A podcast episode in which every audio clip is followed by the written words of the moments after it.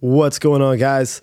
Back again with episode three. Um, I feel like we're we're on a good roll right now, uh, bringing some good content. I've got even more for you today, but more importantly, so I've I've got another guest, a new one, and this week's guest is none other than Third Coast Tom. Say what's up, Tom. What's up, ladies and gentlemen? Thanks for having me on, Mike. Uh, really excited to talk about the XFL. And as he mentioned, today's episode will be about the XFL, which is going to be our our springs like football league. Uh, it's supposed to fill in, and I think it's really exciting. And we're going to try and get in on like the ground level. Uh, so we're going to go over a, uh, brief history, followed by so, some notables, and, and you know, kind of just get into it. So I hope you guys are ready for that. Um, first, I would like to uh, start with you know the XFL initially was brought in at 2001 by uh, none other than Vince McMahon and the NBC chair uh, Dick Ebersol, and, and, they went in half and half. Uh, it looks like it was uh, kind of a plot created after NBC had lost um, the broadcasting rights to the NFL to CBS just three years earlier. So what with Vince McMahon being the entertainer that he is and, and all the success he had seen from wrestling, uh, I guess they assumed that he would be the right guy to bring in an exciting. Uh, and, and, at first, it was meant to uh, rival the NFL, uh, maybe take some of the spotlight, take some of the stars. Like, like ideally, they wanted people to go there instead of the NFL. Which I mean, that's a long shot, but you know, everybody has hopes and dreams. Um, they started the same way they've always kind of done it with new and exciting rules. Um, I know they uh, brought in a lot of the the different point systems, uh, the different kickoffs. Uh, they brought in skycams, which um, are now a staple in in football itself. Like in the NFL, skycams are a thing. It's all about seeing everything um, the mid game interviews, which um, are, are still a thing in, in the XFL, not so much in the NFL, but I, I think that's really cool personally. Um, what, what do you remember of the original XFL, if you do at all, Tom? I'll never forget. I'll never forget one of the uh, more polarizing names of the XFL early on was "He Hate Me," right? Like, like that was the name of the football player, and he was just gonna go out there and and kill and destroy. And the XFL was supposed to be similar to, you know, the the WWF, I guess back then WWE, where you had these polarizing figures and good guys, bad guys. And I think initially that was the uh, the idea that they tried to, you know, put out there was like, look, this is going to be that similar entertainment. We're going to be edgy. We're going to be gritty. And yeah, if the money was right, that we would be able to steal prominent football players from the NFL to kind of build this league up to kind of go back and forth with. Unfortunately, it just it just never caught the traction that I think it thought it was going to get. Right, and, and um, it, it, it ran for one season. Uh, it was a tumultuous season, which, which they went from extreme highs uh, as far as ratings. I think they got a uh, ten point three, and then that was that was week one. Like uh, week two, they had they had dropped all the way down to like 1.4, 2.3s, like almost night and day difference. I, I think there were some early errors where they had a uh, they had aired the the Las Vegas game because it was a bigger market. They were more excited about that one when uh, over in where was it? I want to say the like the Orlando Rage had a game that weekend and they absolutely balled out. Like it was better football. It, it was a better game. They were, they were scoring a plenty and uh, there was just a lot of little hit and misses, right? Like they they had the right idea with the exciting game of football, but from all accounts, the the general feel for quality of football being played was kind of like backyard football with a bunch of old dudes who just wanted to like like create a name for themselves kind of like you said with he hate me and everybody wanted to be that guy. Like in the league they're like how do i make a name for myself? Because with somebody at vince at the top that that'll get me more you know playtime or that'll get me more publicity because i'm i'm one of those guys. But uh like like i mean that that was a crazy first year, I think they actually had a blimp that said XFL um, plastered across the side, like crash into where was it? It had to have been like the the San Francisco Bay or something, like the Bay Area. like it crashed and caused 2.5 million dollars in damage. So like as as bad as it can be, uh, as far as like bad omens go. Um, I, I know that uh, Vince had had been quoted calling it the no fun league when he spoke about the NFL, and it wasn't so much to give players an opportunity to play; it, it was to try and turn a profit on a missed market, or that's what he saw there, right? So him and Ebersol were like, we can do this. I, I have faith in this. Like with, with, your ability to run a business and my backing and, and ties to NBC, like we've got this.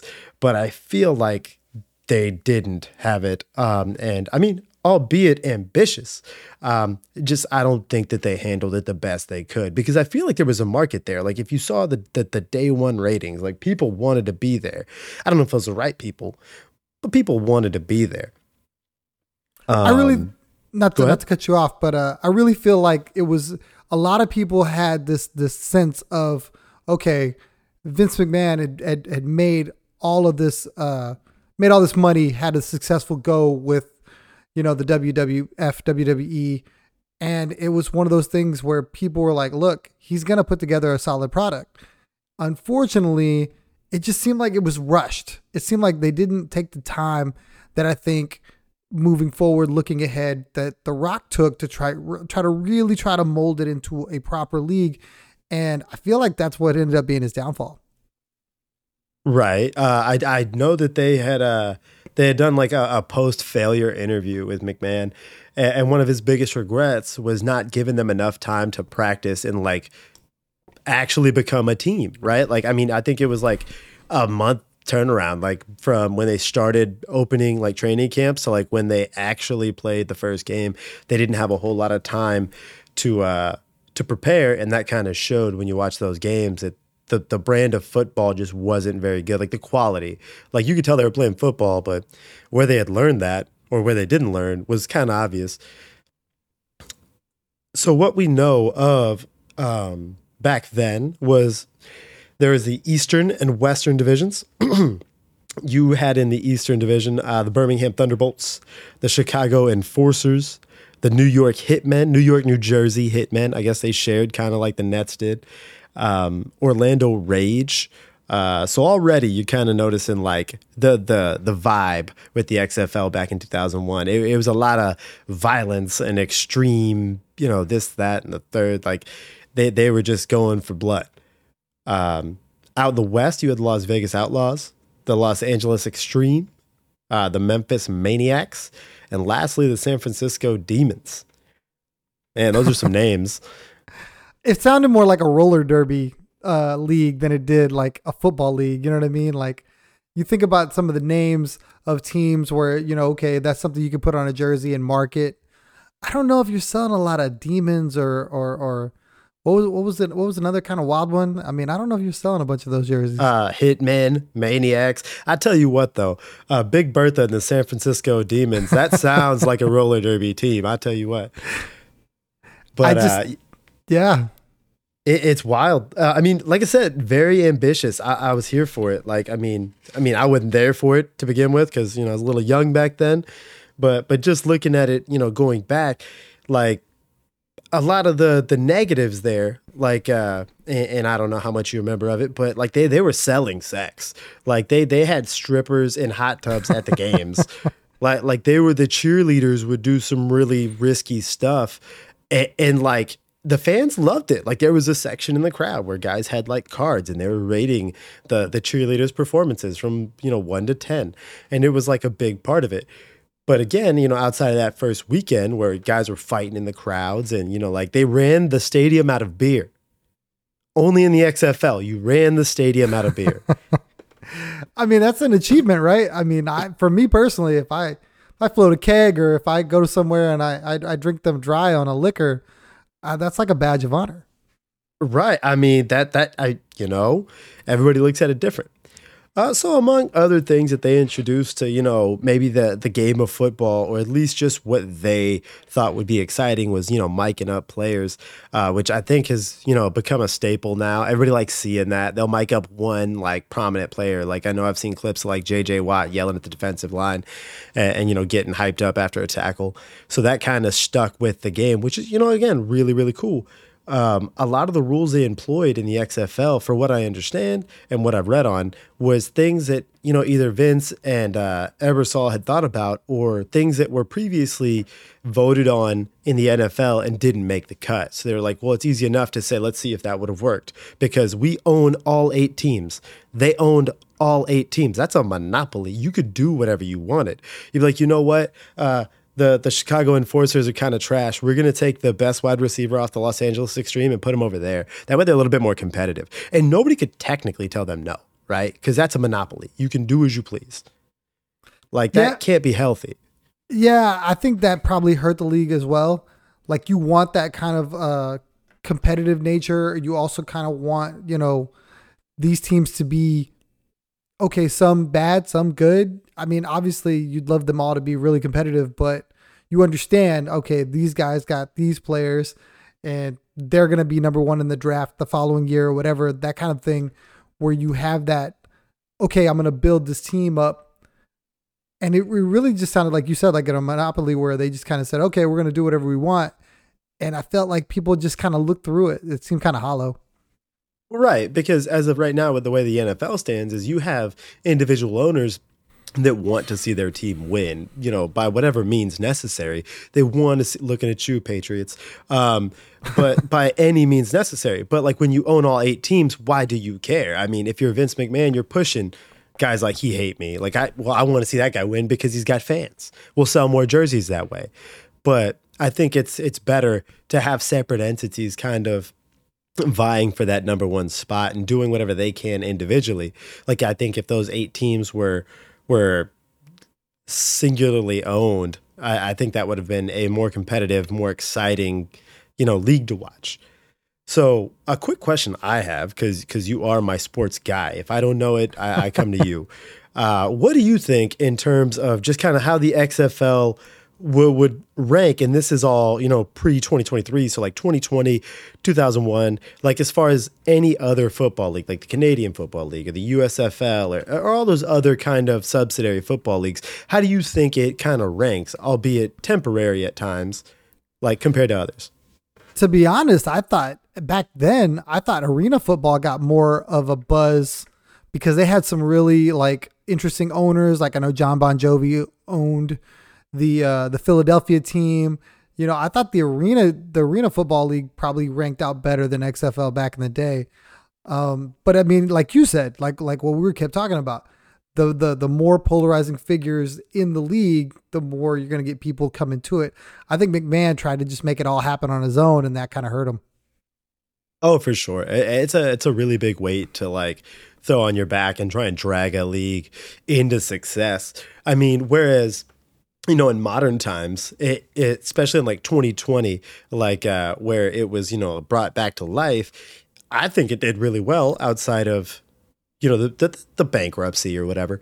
Um, but but as far as giving those players. Uh, you know, an opportunity. I think it was more about the players when they came back. It wasn't, you know, 2001's, you know, cocaine party. It, it was more so this is football, um, albeit different. This is going to be a, a game that, you know, we practice, we play, we care. Like I found myself kind of involved, uh, like, like with the Houston Roughnecks. I was like, man, uh, what is it? Uh, PJ Tucker.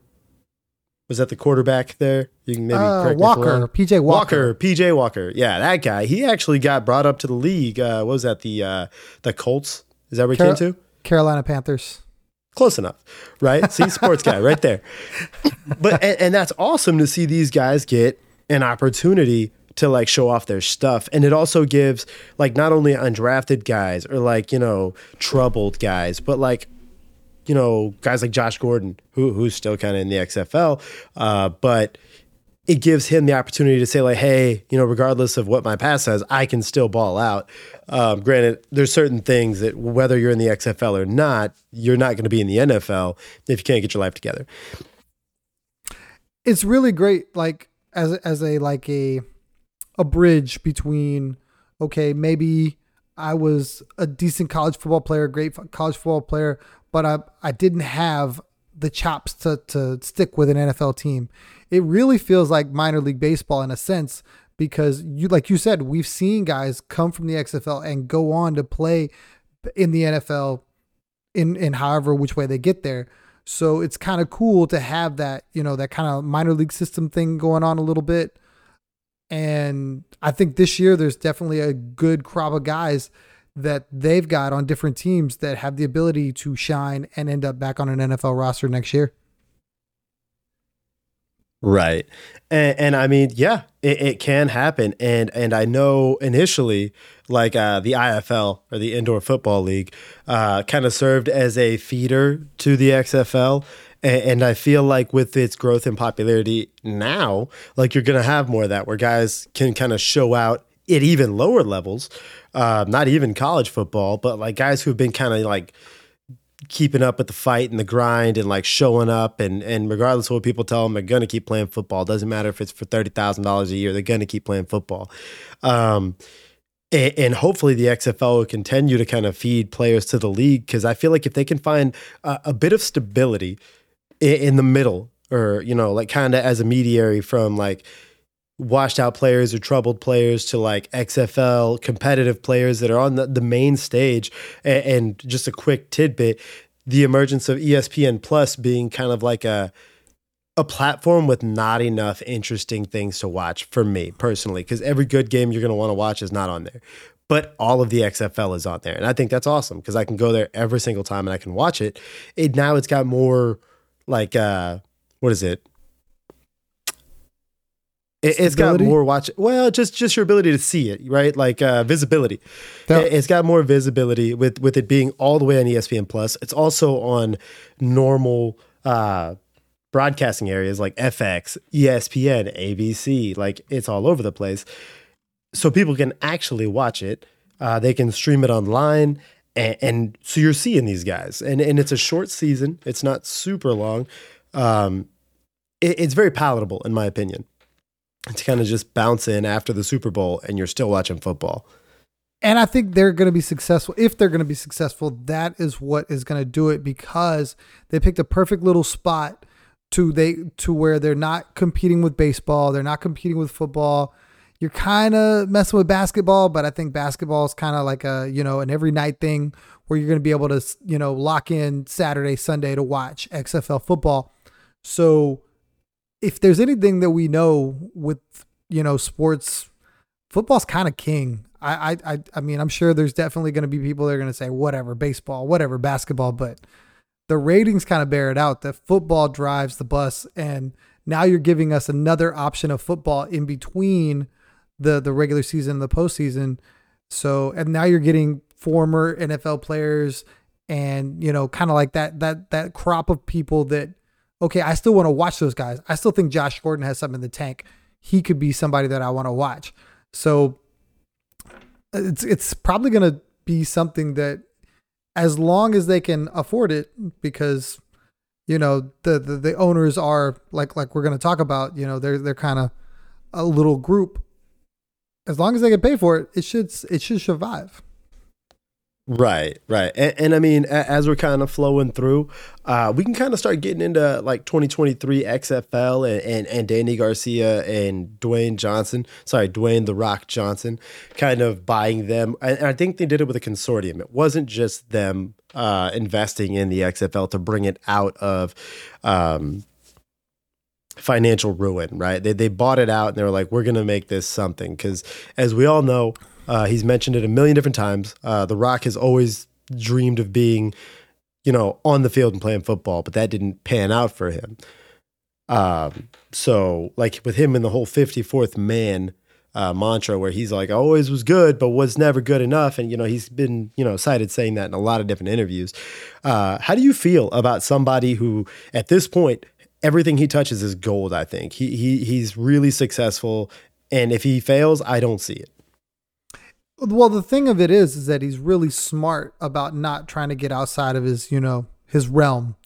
You know, with with the the energy drinks and you know Under Armour and now the XFL. These are all things that all kind of like are in his wheelhouse. So he kind of has that, you know, familiarity with what how to sell them, how to market them. So with the with the XFL, I think he's the perfect guy to pick this up and run with it, uh, because he was exactly like a player that would have needed the XFL to keep playing football. he would have been a prime candidate for this league back before you know he turned into this wrestling giant and now this movie star giant. The XFL would have been exactly for somebody like him.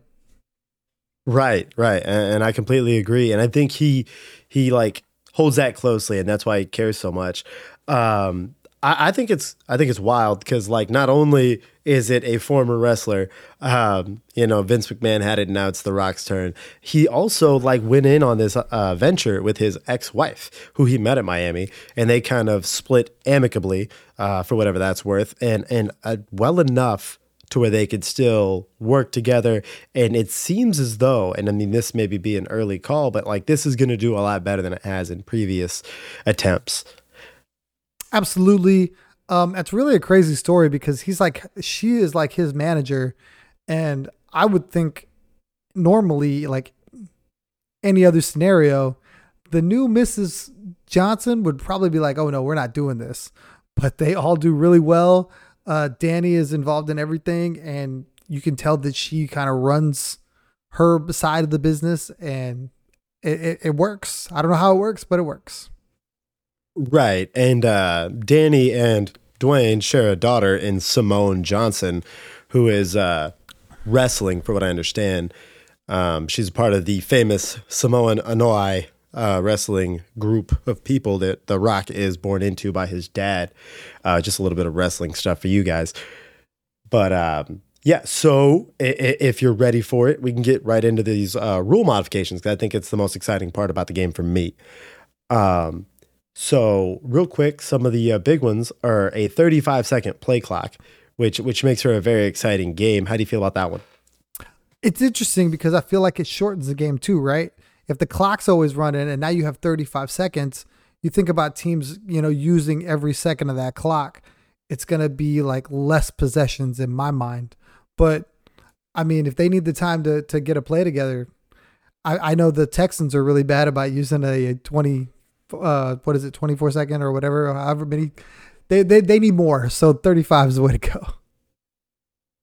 Right, right. Uh, I mean, for what I saw, there was a lot of like uh, hurry up plays and, and, and people just moving as fast as possible because when the clock moves as fast as it does in this game, you kind of have to.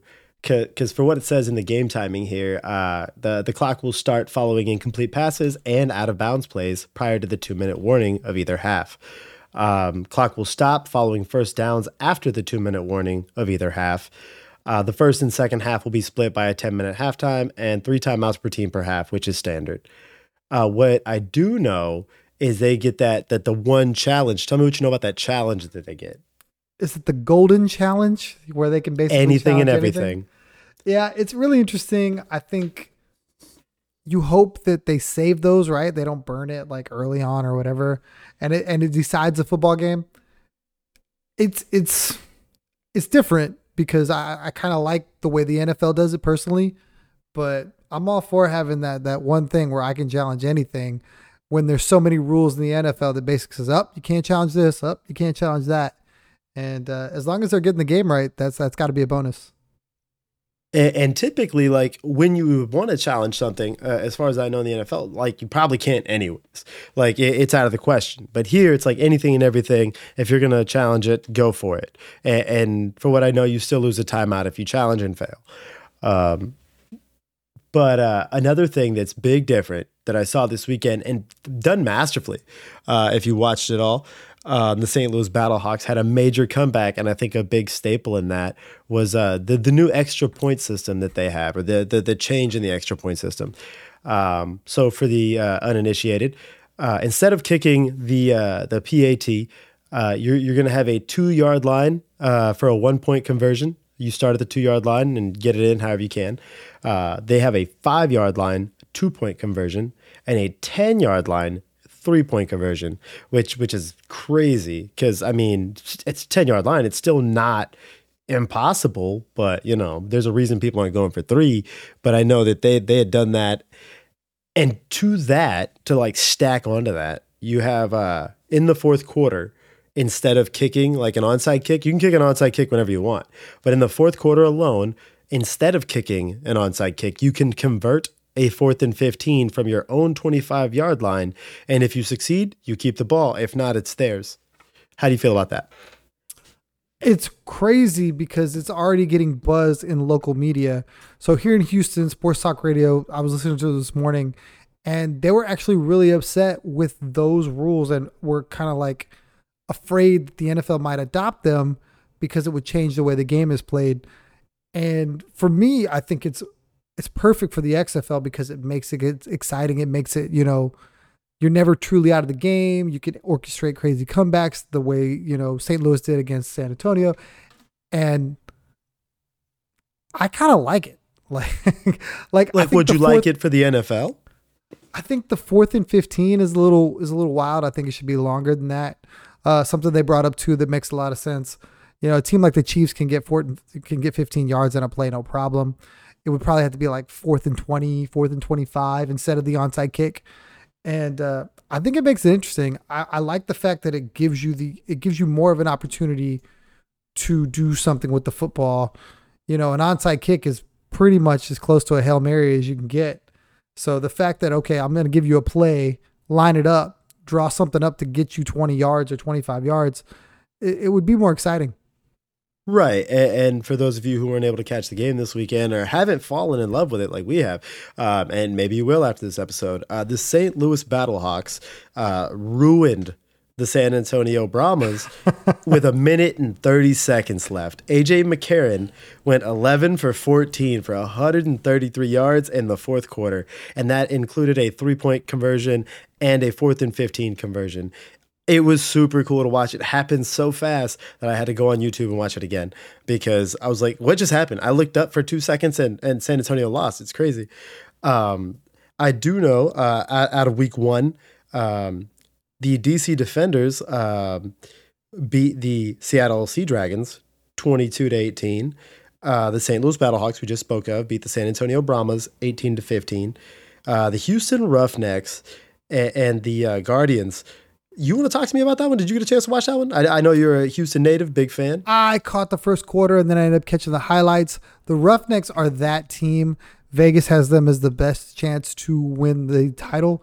And they have probably the most returning players, you know, that was really dominant last year or, or the year before, I guess, when they were actually played the season or whatever.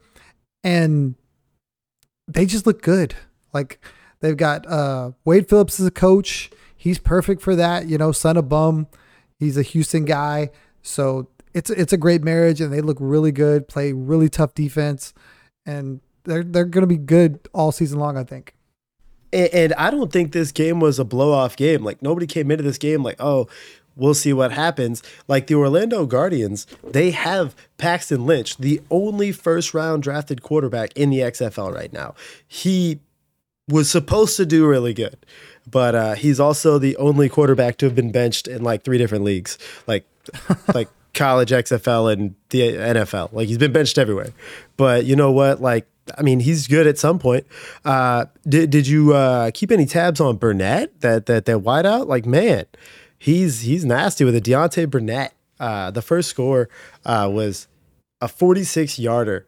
Um, that that was that was wild. I love watching that offense. They seem like they've uh, maybe really benefited from this uh, new, um, you know, this, uh, some of this new time that they've found to get ready and you know prepare. Like they look really good. And uh, correction, the first one was a ten yarder to Jontre Kirklin. Sorry. Uh, so you also had Burnett, and Burnett I think secured a one handed touchdown. Um, did you check out Borghi at all? I think he's smaller than he should be, but he did get a 27 yard rushing touchdown, which was, I think, the longest of the weekend. They're they're they're all very talented. Uh, if you remember the Roughnecks of, of years past, with like we talked about PJ Walker and Donald Parham, who's now a member of the uh, LA Chargers. These are guys that can end up on NFL rosters for sure. And watching them, you know, play like you talked about Burnett making that grab he's going to find his way onto a club if he keeps balling like that. Right, right. And um, the quarterback for the uh, Roughnecks is Silvers. he went uh, 26 of 42 for 265 yards um, with two interceptions. So, not a perfect game by any means. But I think the defense really holds it together uh, with that score of uh, 33 and 12. Uh, you had Burnett, eight receptions for 11, uh, for 88 yards. Uh, you had Kirklin with five catches for 66 yards. And before being benched, Lynch led Orlando 136 yards, 15 of 21 passing. So, I mean, not terrible when you look at it, but just not doing enough. Because um, I feel like if you bench somebody, especially a quarterback, you really, I feel like you really have to have a bad feeling in your gut. Like, what do you think goes through, like, even at the XFL level, like, the the coach's head and he's like, Yeah, I gotta pull my quarterback out. Like I know in baseball, when you pull a pitcher, like he's getting smoked and we need to stop the bleeding. What do you think happens like on field when you're talking about benching your marquee quarterback? Uh, it's sometimes it's like that. I mean, even in the NFL, it's like that. You don't want your quarterback to get hurt. You know, obviously the game's uh, out of control. The XFL, I feel like, is a little different because, like we talked about, there's so many ways to get back in a game. But I think that this game, it was so far out of hand that they just felt, all right, let's protect this guy, see what the other guys got. Maybe I don't know. It's different. I I like I would be able to rationalize it more in the NFL than in the XFL because, like we well, talked about, they could they could uh, always find a way back in. Right, and as you said, you don't want your quarterback to get hurt. Uh, the Roughnecks had seven sacks. Uh, four came from Trent Harris, and two came from Tim Ward. Um, so I can understand that now. Uh, you know, with seven sacks, maybe you don't need to be in the game uh, if it's too far gone, anyways. And maybe that could be it. Like if we've already lost, there's no sense in putting you out there to to maybe be you know injured when you shouldn't need to be. Um, I do know that uh, Paxton Lynch did get a uh, touchdown off to Latimer, who is a former Broncos receiver, and they played together in the NFL. I thought that was kind of you know cool. Not that I'm rooting for them, but you know to to get a touchdown to a former teammate who is now a new teammate, you kind of already have some of that synergy, uh, and maybe that's how that happened. But uh, and lastly, the Renegades and the Vipers, um, twenty-two to twenty, the Renegades. Um, it was a super exciting weekend, uh, in my opinion um, just to watch a lot of the games. And if you didn't watch them, don't worry. The Rock did. He attended all four games. That's bananas, in my opinion. As a as a grown man who who's done a lot of things in one day, that's a lot to do in one day. He had that uh, private jet uh, ready to go, gassed up, ready to go. I mean, the game went in. He'd hop on it, end of the next venue, bouncing around all over town. Good to be the king. I mean, honestly, but uh, well, to to his credit, three of those games were in Texas, so I kind of made it a little easier. Um, but yeah, I, I just think that um, I don't know if anybody's playing like uh, like DraftKings for the XFL. I don't know where the market sits on that. Um, ha- have you had a chance to look at any of that, or, or I'm going to pull it up right now. There? I have not. Oh, there you go. I mean, I've got like over unders. So, I mean, Vegas will bet on anything. Vegas would bet on like two old people crossing a street at the same time. Who's going to get there first? I got over under on Betty. Uh, you know, whatever. Vegas will bet on anything. But I know as a, you know, well practiced um, DraftKings guy, you'd be you'd be the one to know.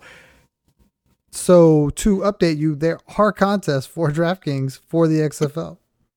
So yeah, and uh, I mean that could be exciting uh, because it's really hard. Like I think in the NFL, you know your guys, who's going to make money, who's not. They typically come with a higher price tag. So in the XFL, where you couldn't possibly put together an entire roster of people that you know are going to cash. I feel like that's really hard to do, even with a lot of the notable names that are in the league. Like, um, I, you know, I've got some notes here on some of the the really, you know, storied players, I guess you'd say. But like, uh, I mean, Marquette King's there. He's not on offense, but Marquette King's there, just in case you were all curious, uh, who retired from the Raiders after being one of the more impressive punters. Um, I, I think he even holds like a record for like punt yards, like total yards or something. He, he's got some weird, in a season, he's got like a weird number. But uh, you've got Josh Gordon, obviously, right? Who uh, I don't know if you'd pick him up. He had a good weekend. Uh, he, he's most recently played on like the Browns, the Seahawks. He had a quick stint with the Patriots that awarded him a ring. I don't actually think he played. He even got on the Chiefs for a second. Um, you know, he in 2013 he was the man. So he's been holding on to that for almost 10 years now, you know, a decade later, and he's still trying to prove that he's got it. Is it too late for Josh Gordon? It's interesting. I mean, you think about how old he is. I don't. I don't know. To be honest, it, it's it's definitely one of those things where 31 is the wrong side of 30 for an NFL wide receiver, but if he balls out, who knows? I mean, again, you look at guys that that shine, and it's like, okay, you need a wide receiver. Somebody gets hurt. Hey, we got this guy standing here now. His past being so checkered is probably what's going to keep him out of the league because he's had issues numerous times with you know legal stuff, marijuana, that kind of thing. So that's probably what, what keeps him off of a squad more than anything. He's got the skills. He's always had the skills. Right. I, I believe he could never uh, get off illegal substances. Um, but he did have a, a, bit of a weekend with a touchdown and six catches for 74 yards. I'd say that's a really good return on investment for catches. Uh, 74 yards. That's that's well over what you want to see. Um, so maybe next week, keep an eye out for Josh Gordon. It, will only get better into week two. I feel like now that they've got kind of the jitters out. Because if you watch those games, the first half of just about every game was kind of. It wasn't bad. It was loose. It was a little little off. You know, like not perfect, not comfortable. Like they weren't settled yet. But like I think into the second half, like most of the teams, most of the players were settled. Not Paxton Lynch, but just about everybody else. um, so and and Josh Gordon is with the Seattle Sea Dragons. They did lose 18 to 22 uh, to the DC Defenders. Um, another super crazy player that everybody's excited to watch is uh, Martavis Bryant. Uh, most recently on the Steelers, Raiders. He's played a little bit in the FCL and the CFL. Um, he's actually out with the Vegas Vipers, which um, I mean, they're not the uh, the Roughnecks, so I don't follow them as well. But you know, I I know they lost twenty to twenty two. So far, we're not doing great for for notable players and, and winning games. Yeah, but uh, go ahead. I, I mean, that's that's one of those guys. Another big play guy, another very talented wide receiver, also thirty one years old it just remains to be seen. You know, like like there was a time where he was very very hyped up. Martavis Bryant was a guy that you wanted on your fantasy rosters because he could have a week where he could go for you know 100 yards and a couple scores. We'll see. We'll see. Right, I mean, I, all right. these players all have upside. I think that's the big thing. Right, and, and I think one of the other. Uh and, and, most of these guys that I have listed are all former NFL, whether in a big way or a small way. Like Cody Latimer, uh, the, the former Broncos wideout, um, he's actually slotted for tight end in the XFL, which was a weird move. But I guess in in you know when you get up in age and you've added some pounds, maybe you can be a tight end, uh, block a little bit more, less speed required to play that position. But uh, go ahead. No, I agree with you. Absolutely, uh, definitely different. But I guess with the XFL, you're going to be able to say, hey, maybe this guy kind of like wide receiver here, tight end there, running back here, wide receiver there. Just move it around, try something different. Right. And I mean, that just, I, I think from like a human perspective, like once you get up in age, you kind of understand things a bit better. No matter how good you are at a young age, I think once you like kind of break that 27, 28, the world starts to make sense. The the picture focuses, and maybe he's like, well, I could have been a tight end this whole time. Like I didn't have the speed to be a wide out anyways. So like you block a little bit more, you take those, you know, catches down the middle. Um, you know, maybe that's part of it. I don't know. Uh, only they would know. Uh, and maybe we'll get like a in-game question from somebody that's like, why'd you make the change? But uh now now to the veggies, not even the veggies, this is the meat. It really is. The the former quarterbacks. Um, as we spoke, Paxton Lynch, we've kind of gone over him a couple times. He he's on the Orlando Guardians. Uh, hopefully he starts next week. We'll see. It'd be a big waste for them if they didn't start him, because uh, where where you're not sitting quarterbacks aplenty in the league, you know you want to play the good ones. Um, ben DiNucci uh, from the Seattle Sea Dragons, um, from the Cowboys. Like that, that's a that's a fun look. Uh, as far as I go down this list, the only thing I like better would be the uh, AJ McCarron, who looked really good for the Battlehawks, I guess, in the second half once everything settled down. But he looked like he played a really good game of football. Uh, I mean, I don't know if you saw anything you liked more than anything else. Uh, I know he played for the Texans, so maybe I have a soft spot for uh, AJ in that way. But he kind of played for everybody: Bengals, Bills, Raiders, Falcons, and then he lost his ACL. The so, guy I'm really interested in, and maybe it's because I'm a homer, maybe it's because I follow the Roughnecks, is Cole McDonald. You know, he had a prolific career in Hawaii where he threw for 4,100 yards and 33 touchdowns. And he also ran for seven scores. So he's got a little bit of that, you know, dual threat ability. I mean, clearly the Roughnecks look good. So if that guy's leading them, I'm all about it. Right. Um, I mean, it, it's all, you know, something we can speculate about. And the first week is only a sample size. I, I, feel like a lot of people are really quick to say, well, this guy's washed or that guy's the man.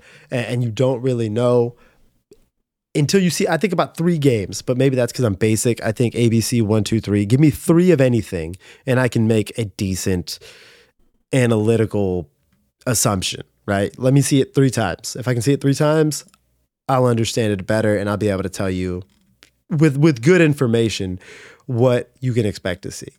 So I, am still going to be watching. Uh, I think it's really cool to have uh, postseason football. You know, something something that you know we don't typically get. Um, I, like I said, I was really high on it in 2020. Um, but they you know went bankrupt and now we're back in 2023 under new management uh, management that's more I, and i believe the rock talked about this was like we're here for you know the players. We're, we're here for the guys who don't get a shot. Like the rock kind of spoke to that a bit. Um, so i think they're they're really comfortable in their stance of feeding the NFL players, whether that's undrafted college guys or or former glory guys. Like they're they're really comfortable in that space, being a more minor league, and I think that's a great place to be. Like especially if you could tie them to teams, just like the uh, Major League Baseball.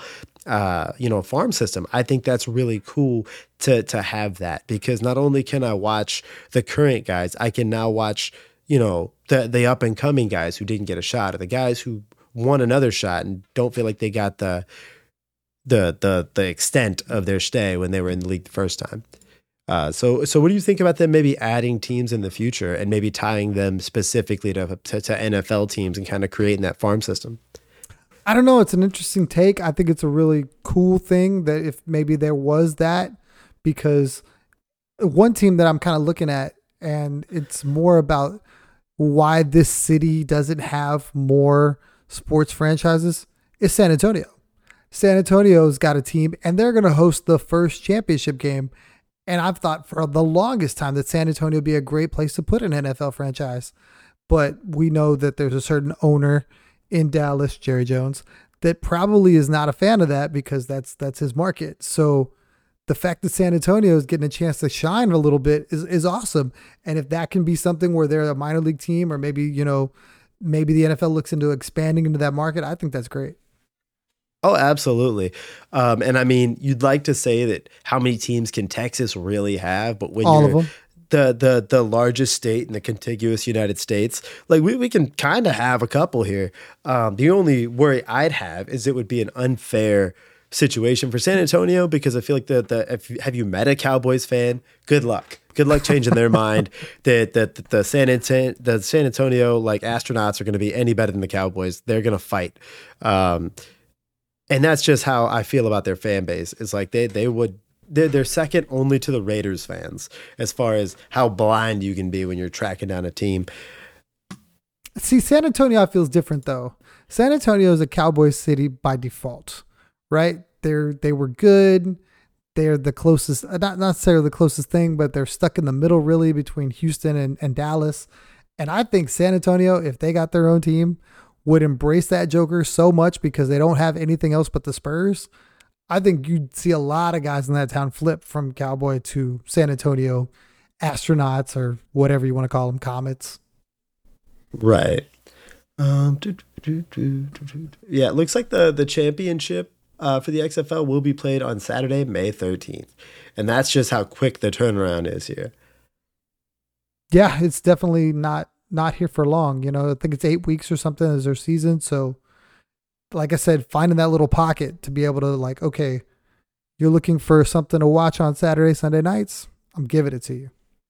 Right. And, and, it looks like, and, I'm just looking this kind of up as I go at this point. I mean, I got a ton of notes here, but uh, some of the information I may have not prepped for. But like it, uh, all 43 XFL games, and that's what you're going to get, is 40 regular season between eight teams.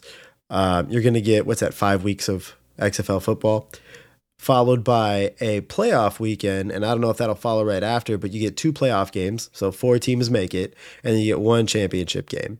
Uh, and it'll be featured on a combination of ABC, ESPN, ESPN2, and FX. And all games, as I mentioned before, will be streamed on ESPN Plus. And as a member, I'm so happy because I can only watch so many 30 for 30s. Like, I need something. I'm not watching cricket. I'm not. I refuse. Bro, are you not watching uh axe throwing or dart throwing or corn i'm not no no i'm not I, I don't want any of it it's like ah do you want to watch not the top tier soccer or the second tier, the third tier. You want to watch minor league soccer. I'm like, no, I'm okay. I'll be all right without it. I hear you. I'm I'm not there either. Uh, I really dig that the fact that they're they're using FX because FX is like not like a like I think that's one of those channels everybody gets. You know what I mean? I mean you gotta have cable, but FX, you can I think you can buy an app for that one too. You can just buy that that just that channel. So I think that's pretty cool.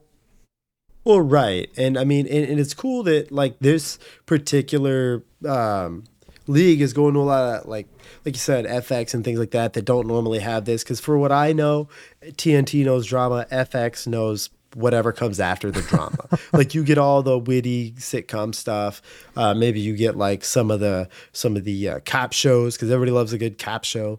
Um, I've only counted like 20 or 30 cop shows that I've had to watch in my days. but um, I feel like FX could use more exciting content. Like like you said, and I just like to get my money's worth uh, like I'm an ESPN Plus member, and like, I didn't feel it at first, but then they bundled it with like Disney Plus and uh, Hulu, and I was like, all right, fine, I'll take ESPN Plus if it's free, because if you pay for the other two, it's free. Yeah, I agree. I totally agree. It's it's something that for people that aren't trying to chase this down, I think that's better. You know what I mean? Obviously, ABC, ESPN, those are the kings, right? But I feel like they're also going to have their their primary sports too for them to be able to branch this out a little bit.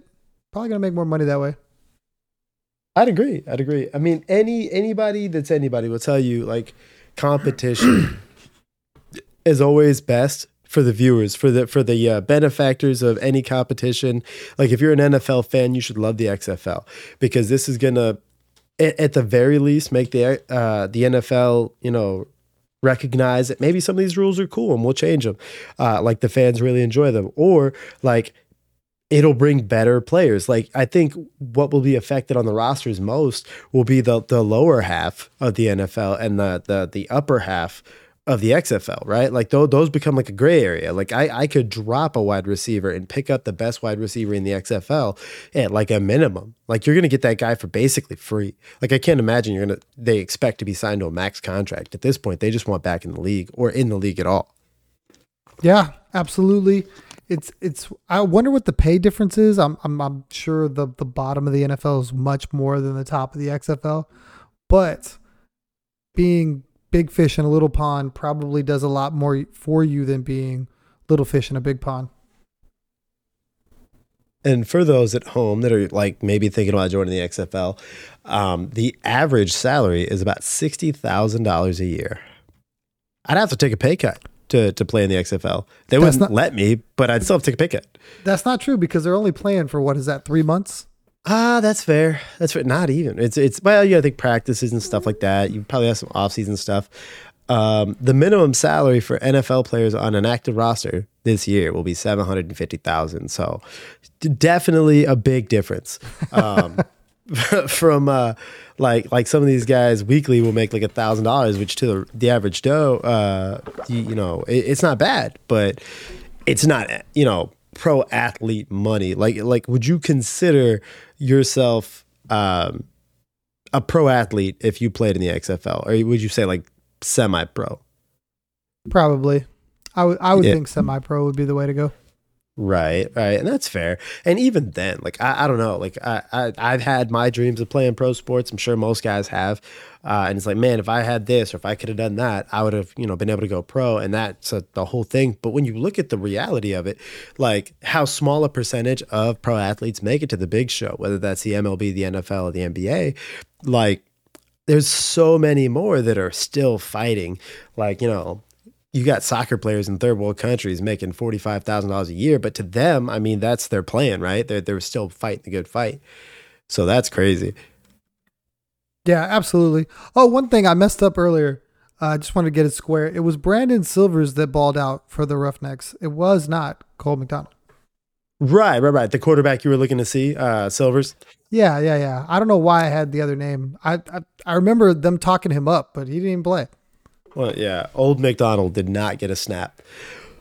But uh yeah, man, I don't know. Uh w- would you buy a Roughnecks jersey? They, have you seen them? They don't look bad.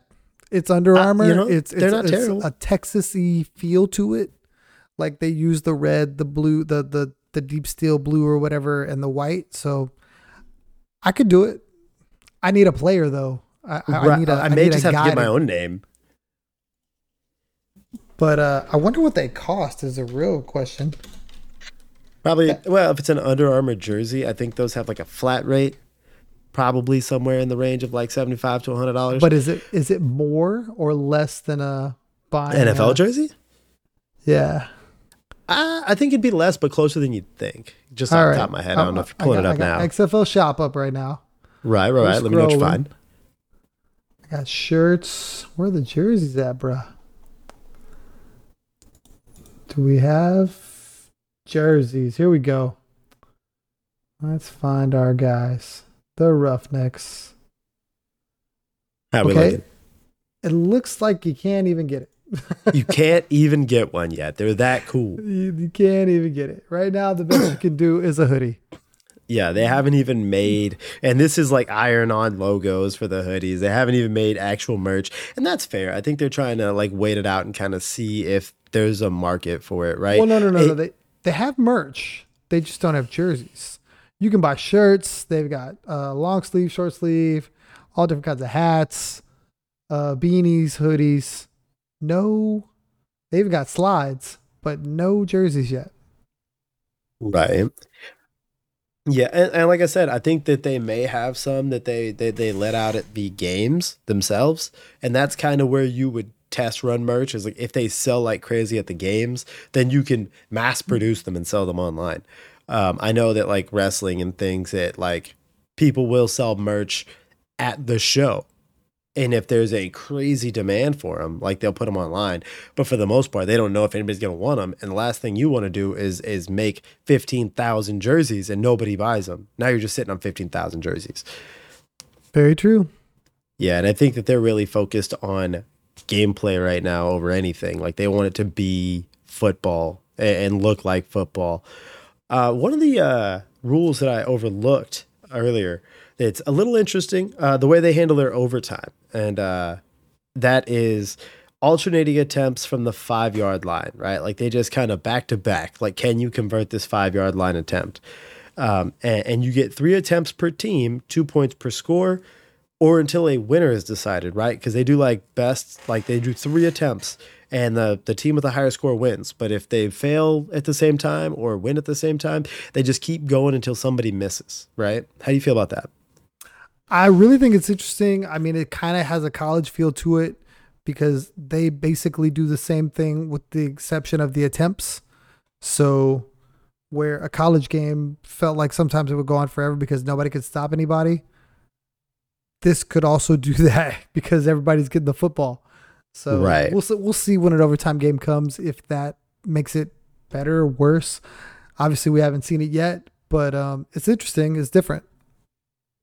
Right. Um, and, and from from all signs, uh, I think just just the changes are really exciting to see, and it brings uh, the the crowd of people who want to see football and, and don't mind a different brand of football. It looks like everything on Twitter would suggest that people are into it. Right. Like there's a lot of heat on it right now, and, and in the past, in the first week or two, it's always kind of heated uh, you know, as far as like the buzz goes. But in 2020, I think there was a lot of people that were kind of into it throughout. Like I even know that there were podcasts created for the XFL. Like people were like, oh, I'm gonna cover the XFL every every week after every game. I'm gonna do like give you as much information as possible. So I think that a lot more people are into it than back in 2001. Do you think we'll see a second season this time? Because as far as I know, it's only ever gone one season at a time. Oh, absolutely. I think you'll definitely get a second season. I feel like they're building quality rosters. You're getting these new exciting rules. The fan bases are behind it. Obviously, The Rock's going to promote it. I think you'll definitely get a second season. Right, right. Um, and, and that that's super cool. I like it. Gives me more stuff to talk about or watch. Um, you know, sports really make the world go round. Uh, as far as you know, dragging through my day to day. But uh, real quick, uh, I did want to touch on a subject. I borrowed Tom from from a different podcast. Uh, if you'd like to uh, tell tell the people about your podcast. so currently, we've got a couple different podcasts going on. Me and my co-host Rob Fontenot. We do baseball right now. It's it's it's ratcheting up. It's getting it's getting that close to opening day. Uh, Astros baseball podcast. You can find us on Twitter. Uh, we've got YouTube. All of anywhere you listen to your podcasts, you'll be able to find Astros baseball podcast. Also, we've just started a new podcast focused on the Houston Texans. It's called The Bullpen. And uh, that one we're working to kind of ramp up. It's still in the early stages.